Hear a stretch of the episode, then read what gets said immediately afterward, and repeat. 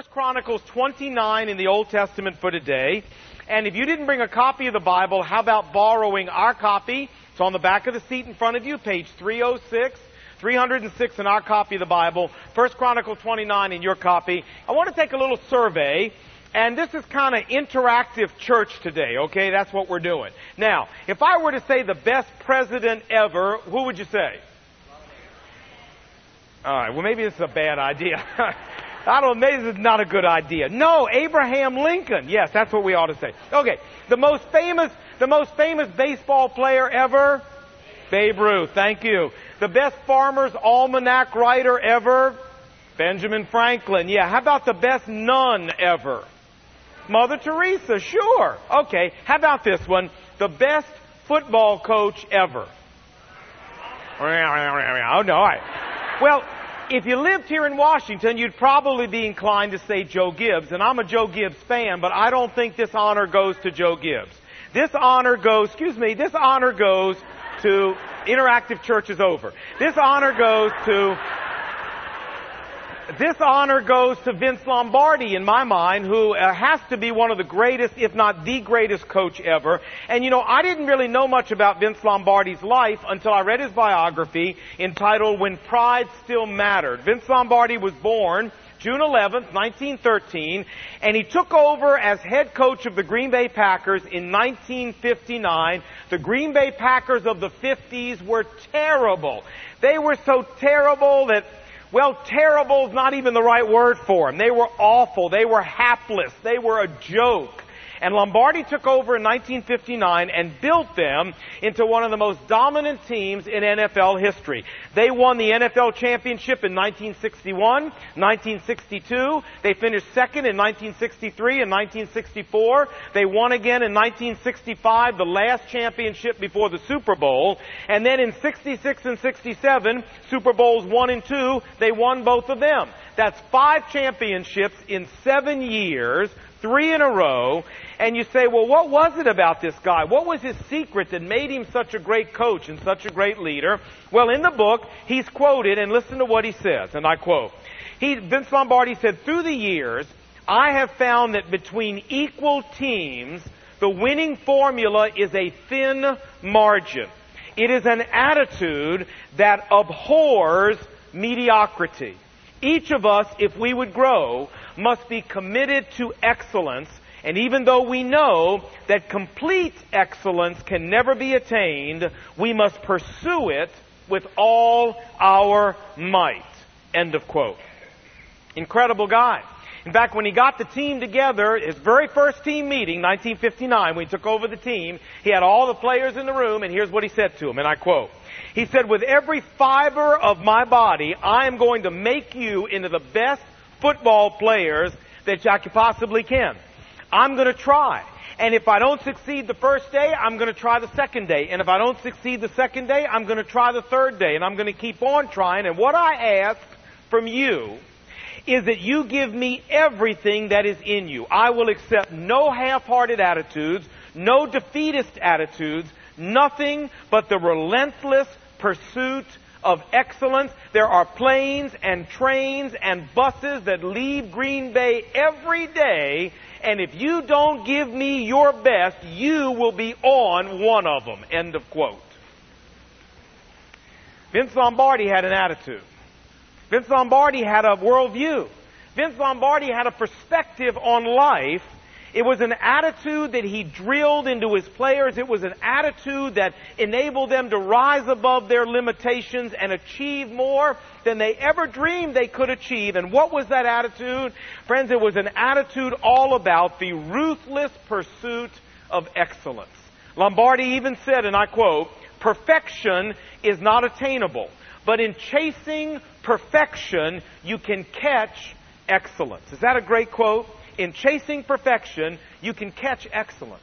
Now, this is what we want to talk about today. We want to talk about having a Vince Lombardi attitude as followers of Jesus Christ. And I want to see if out of our passage we can't convince you this is how Jesus Christ, if you're a follower of His, wants you to live. So let's look. First Chronicles 29, a little bit of background. Remember now, David is coming to the end of his life. David has taken Israel, a tiny little divided country, and he's built Israel into the greatest empire in the ancient Near East. God has blessed David beyond David's wildest dreams, and yet David's not satisfied because he has a passion. He has a vision. A vision of wanting to build a magnificent temple for God in Jerusalem. Now, if you were here last week, you remember that God told David, David, you can't do it. It'll be your son Solomon who will do it. And so David ended up spending his years stockpiling the raw materials, drawing up the plans, lining up the subcontractors, all in anticipation of the day when Solomon would start on this temple. Well, the day's here.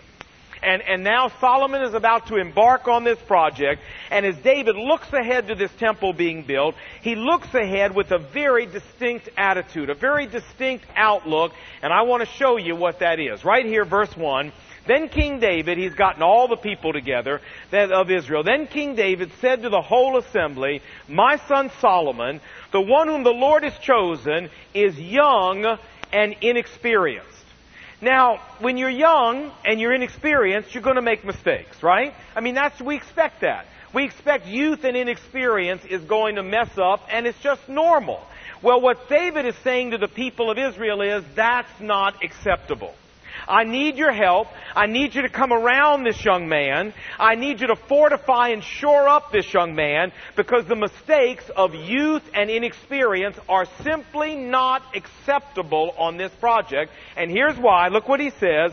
The task is great because this palatial structure, this temple that we're going to build, is not for man, it's for the Lord God. Now, if you're doing something for man, David says, maybe we can deal with some of the mistakes that come from youth and inexperience. But when you're doing something for God, we can't have anything second rate, anything halfway. This has got to be done right. And so I need your help. I need you to gather around this boy and help this boy. Now, what's interesting to me is how his son Solomon picked up on this attitude, how his son Solomon absorbed and imbibed this attitude as his own. Flip over, if you would, a chapter or two to Second Chronicles. Second Chronicles chapter 2. And look with me, if you would, at verse 3. Second Chronicles 2, verse 3. It says, And Solomon, he's ready to start the temple now, Solomon sent this message to Hiram, the king of Tyre. Tyre was a Phoenician city on the Mediterranean coast in Lebanon, modern day Lebanon, just north of Israel. And this guy, you, you, you, the, the Phoenicians, this guy Hiram, the king of the Phoenicians, the Phoenicians were incredible, notorious idol worshippers. Now you may not realize it, but you know a Phoenician in the Bible. Yes, you do. There was a lady in the Bible who was a Phoenician. She was married to Ahab, King Ahab. Her name was Jezebel. Bell. You know her. You say, I didn't know she was Phoenician. Oh yeah. She was a Phoenician princess. This was a political marriage between King Ahab and his closest northern neighbor, Phoenicia. And she, as a Phoenician princess, came into the northern kingdom of Israel with an agenda. Her agenda was to wipe out from the northern kingdom all knowledge, all true worship of the living God. She brought with her 400 prophets of Baal, the male deity of the Phoenicians.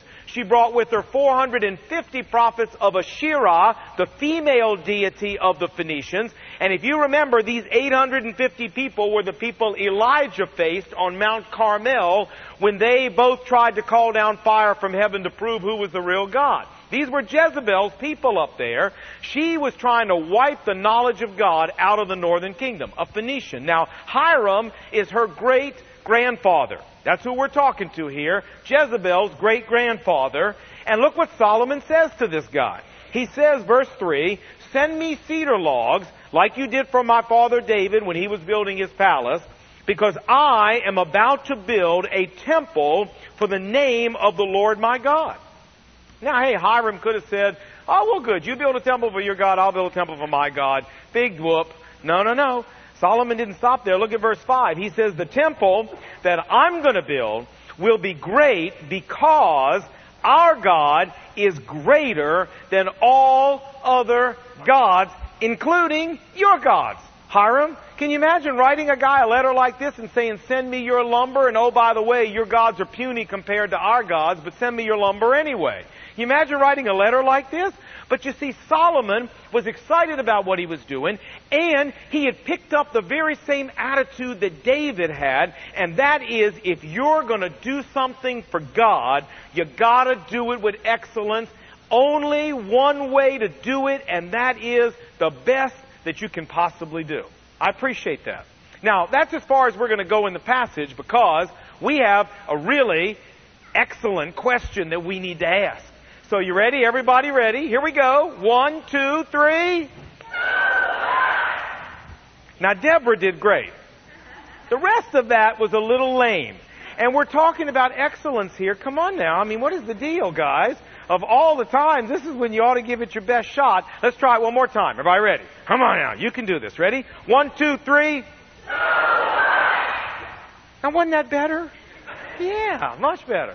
Now, you, you say, Lon, this doesn't have anything to do with me. I'm not building anything in Jerusalem. I don't even own stock in anything building anything in Jerusalem. This has nothing to do with me at all. Well, no, no, no. I'm sorry. It has everything to do with you and me if we're followers of Jesus Christ. Let me tell you how. President Jimmy Carter used to love to tell the story about his legendary interview with the venerable Admiral Hyman Rickover.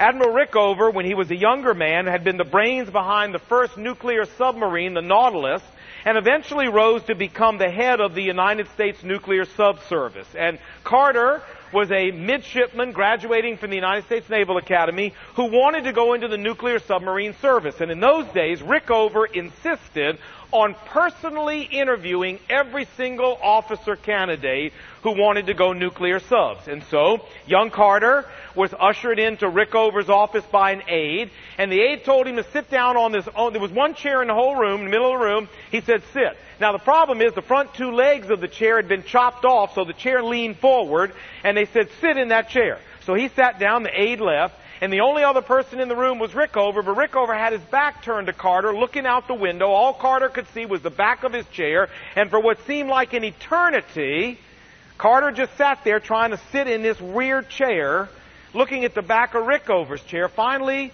the aged man, the aged admiral, turned around, and he looked into the blue eyes of Jimmy Carter, and he said, So tell me, young man, at the Naval Academy, he said, did you do your best at everything? And Carter thought for a moment and said, Well, sir, no. I guess I didn't always do my best at everything. And Rickover looked at him for a moment and simply said, Why not?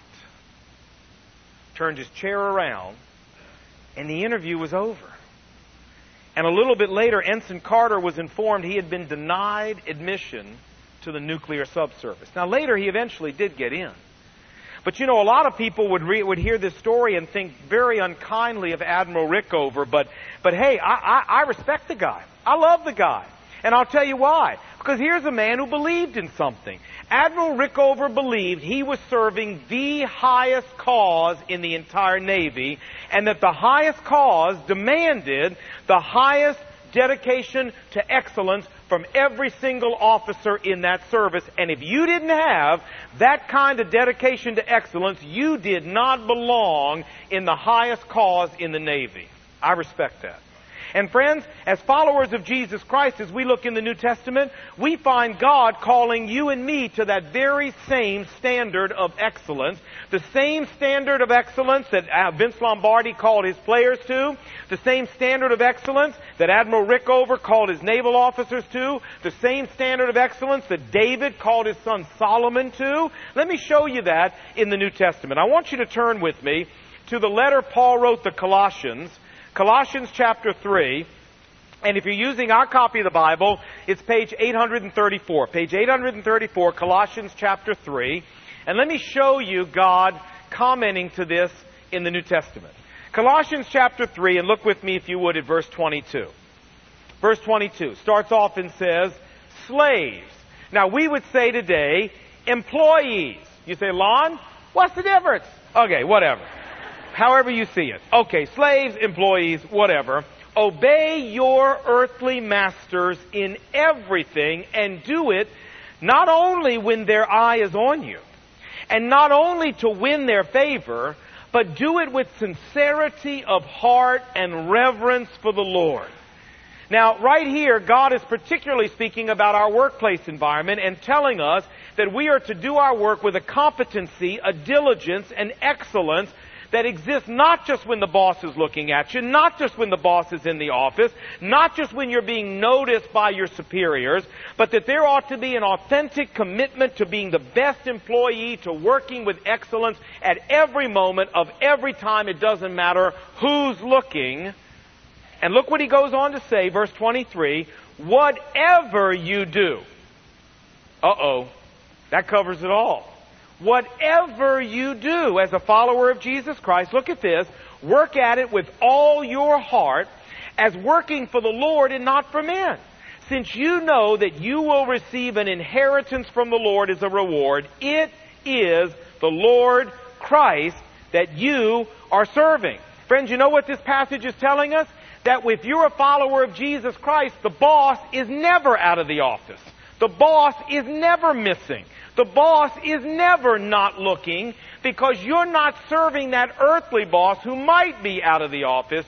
You and I are serving the living, risen Lord Jesus Christ Himself who is always watching. And therefore, since everything we do is a matter of service to Jesus Christ, every single thing we do ought to be done with the greatest amount of excellence we can possibly do it. Now, what this verse is telling us is that in our world today, as a follower of Jesus Christ, there's no difference between secular and sacred in our lives. You know, now, our, world system makes that difference. They talk about secular versus sacred. A lot of us do think in those terms too. We, we, we think about, well, you know, what we do at work and what we do at home and what we do at school, I mean, that's all secular. But hey, if I come to church and I do something at church, well, that's different. That's for God. I'll do my best at that. And the world says in all that secular stuff, just do, the, do, do what you have to do to get by. Do the minimum, see what you can pull over on people, try to pass it through, and hey, if you get caught, well, the worst that can happen is you gotta go back and do it again. And if you don't get caught, hey, you got away with it for minimal effort. That's secular stuff. That's the rules for that.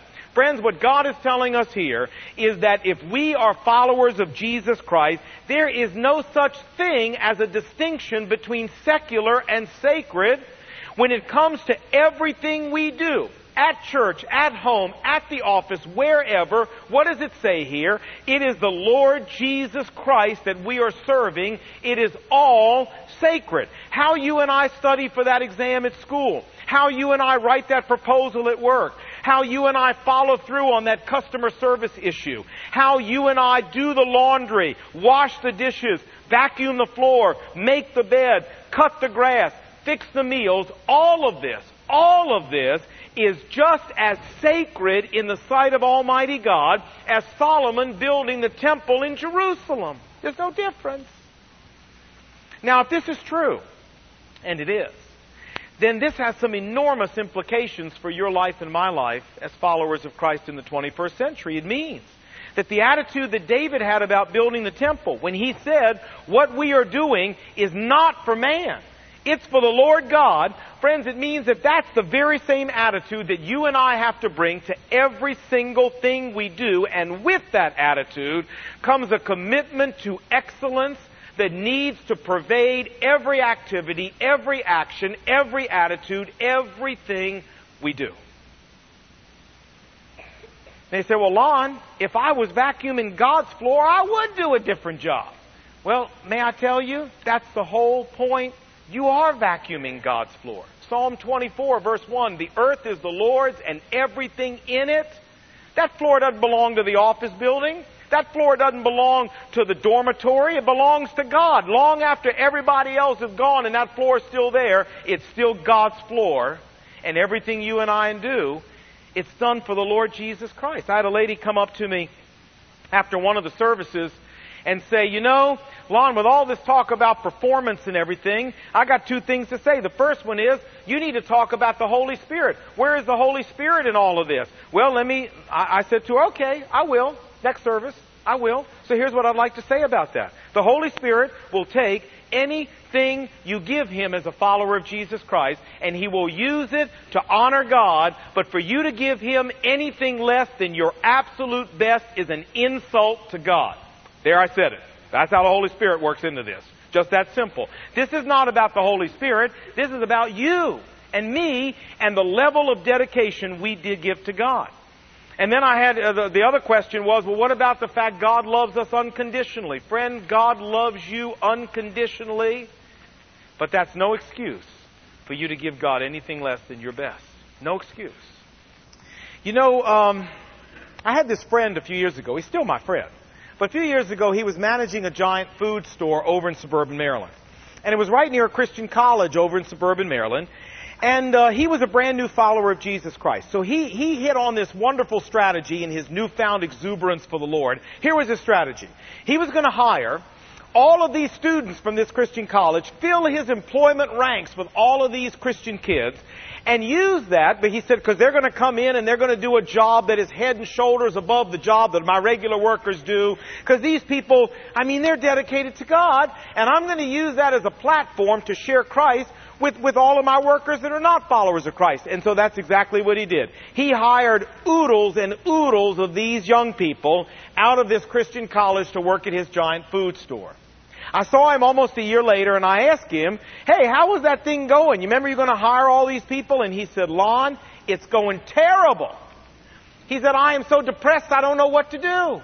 He said, you know what happened? I hired all these followers of Christ thinking they were going to come in. They were going to be head and shoulders above everybody. They were going to be my best workers. I was going to be able to point to them and say, see what Jesus does in your life. And Lon, they came in and were my worst workers. They were late to work. They took too long on their lunch break. We had to go back and redo the work they did because they were sloppy and lazy. They had the worst attitudes. They griped. They complained. He said, so I have a new strategy now.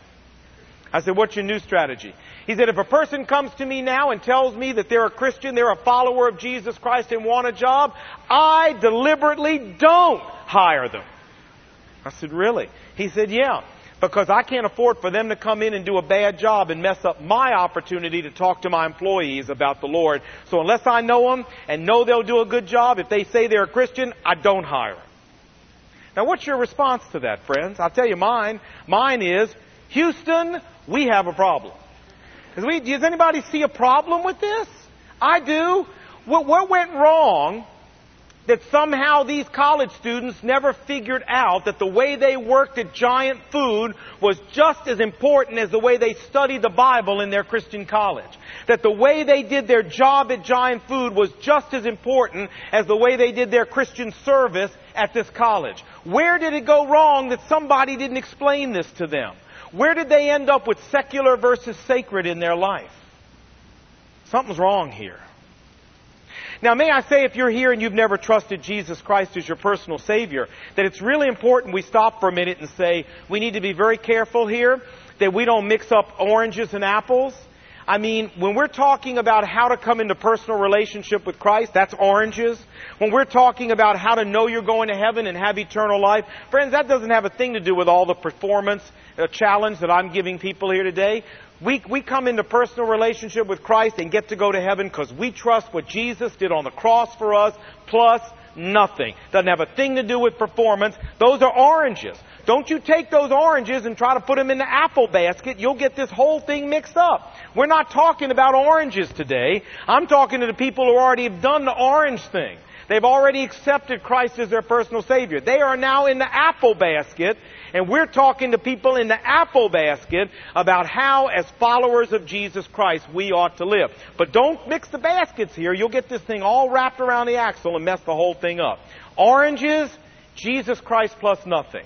Then you become an apple and you're ready for what I'm saying today. All right, we got all that straight. I think I confused myself, but I think I got all that straight. You got all that straight? Okay, good. Now, one last passage and then we're done. Daniel chapter 6. Daniel in 586 BC, when King Nebuchadnezzar carried away the, the, the, the, majority of the city of Jerusalem into captivity, Daniel was one of the people he carried away along with Daniel's three buddies, Shadrach, Meshach, and Abednego, sure, okay. And now, 45 years later, 539 BC, the Babylonian Empire falls to the Persians, and here in Daniel chapter 6, the first emperor of the Persian Empire, Darius, goes to reorganize the empire. So look at the screen, we'll shoot the verse. Here's what happened. It pleased Darius to appoint 120 satraps, those are like county executives, to rule throughout the kingdom with three administrators over them, one of whom was Daniel.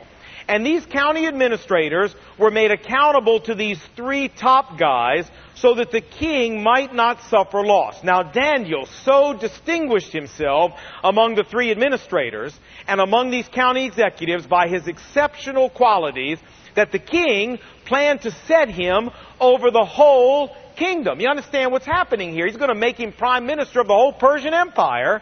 Well, politics being what they are, not everybody was thrilled about this. Verse 4. And so the two other administrators and some of these county executives tried to find grounds for charges against Daniel in his conduct of government affairs. What they did is they went through everything that this man did in terms of government affairs with a fine tooth comb and they said, we're going to find something he did that was second rate, slovenly, lazy, something he did that was, was just inexcusable, something he did that was just not the best, and we're going to take it to the king and we're going to accuse him and disqualify him. But it says, look, they couldn't find anything. They couldn't find anything. And verse 5 goes on to say that they said, we will never find any basis for charges against this guy unless we can figure out a way to tie it into his commitment to God.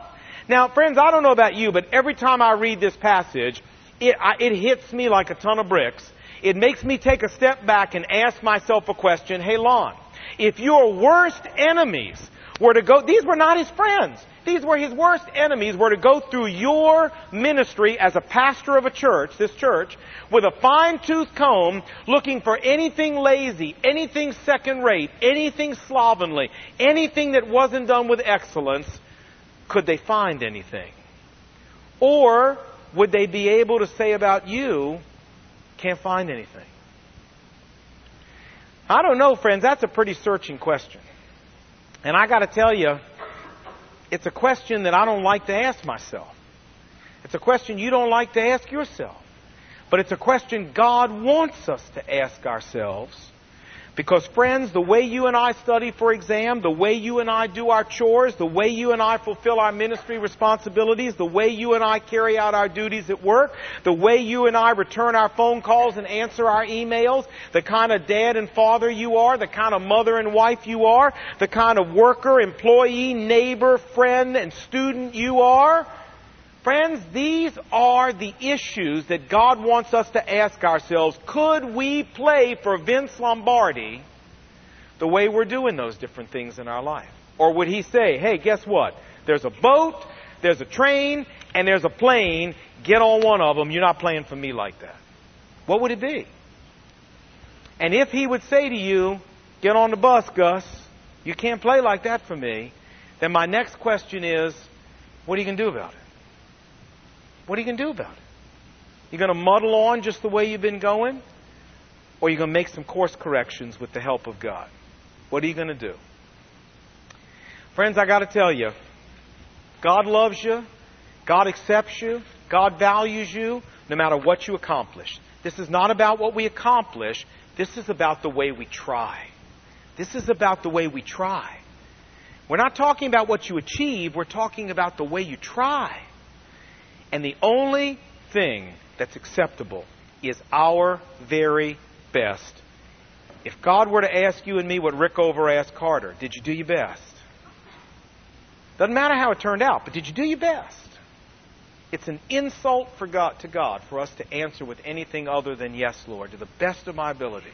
I did my best. If you need a course correction, friend, I plead with you. Make it. There are no secular issues in your life. It's all sacred. Do it unto God. Let's pray. Father, thanks for a wonderful opportunity to look into the Word of God today. And you know, Lord, the truth is there's not a single one of us here wants to hear what we said today. Not one of us. I didn't. Nobody else did.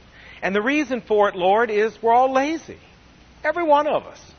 We all want to do the minimum we have to do to get by. That's the way the flesh is wired. We're honest about it. You know it's true of us. Ain't no sense trying to play games about it. That's who we are.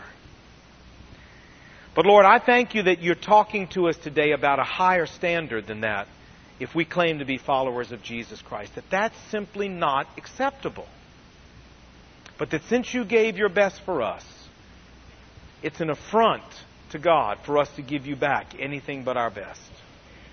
And so, Lord, forgive us for the many, many times we play minimal. For the many, many times we try to do it the world's way.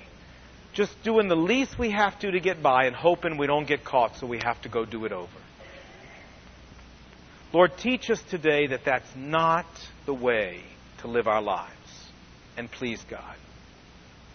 And for those of us here who need course corrections, and I can't imagine that most of us, including me, don't in some areas of our life, speak to us deeply today and challenge us so that we might go out every day seeing that it's all sacred and therefore it demands every piece of it our absolute best. Change our lives, change our outlook on the world, change our behavior because we were here today. And we pray these things in Jesus' name. Amen.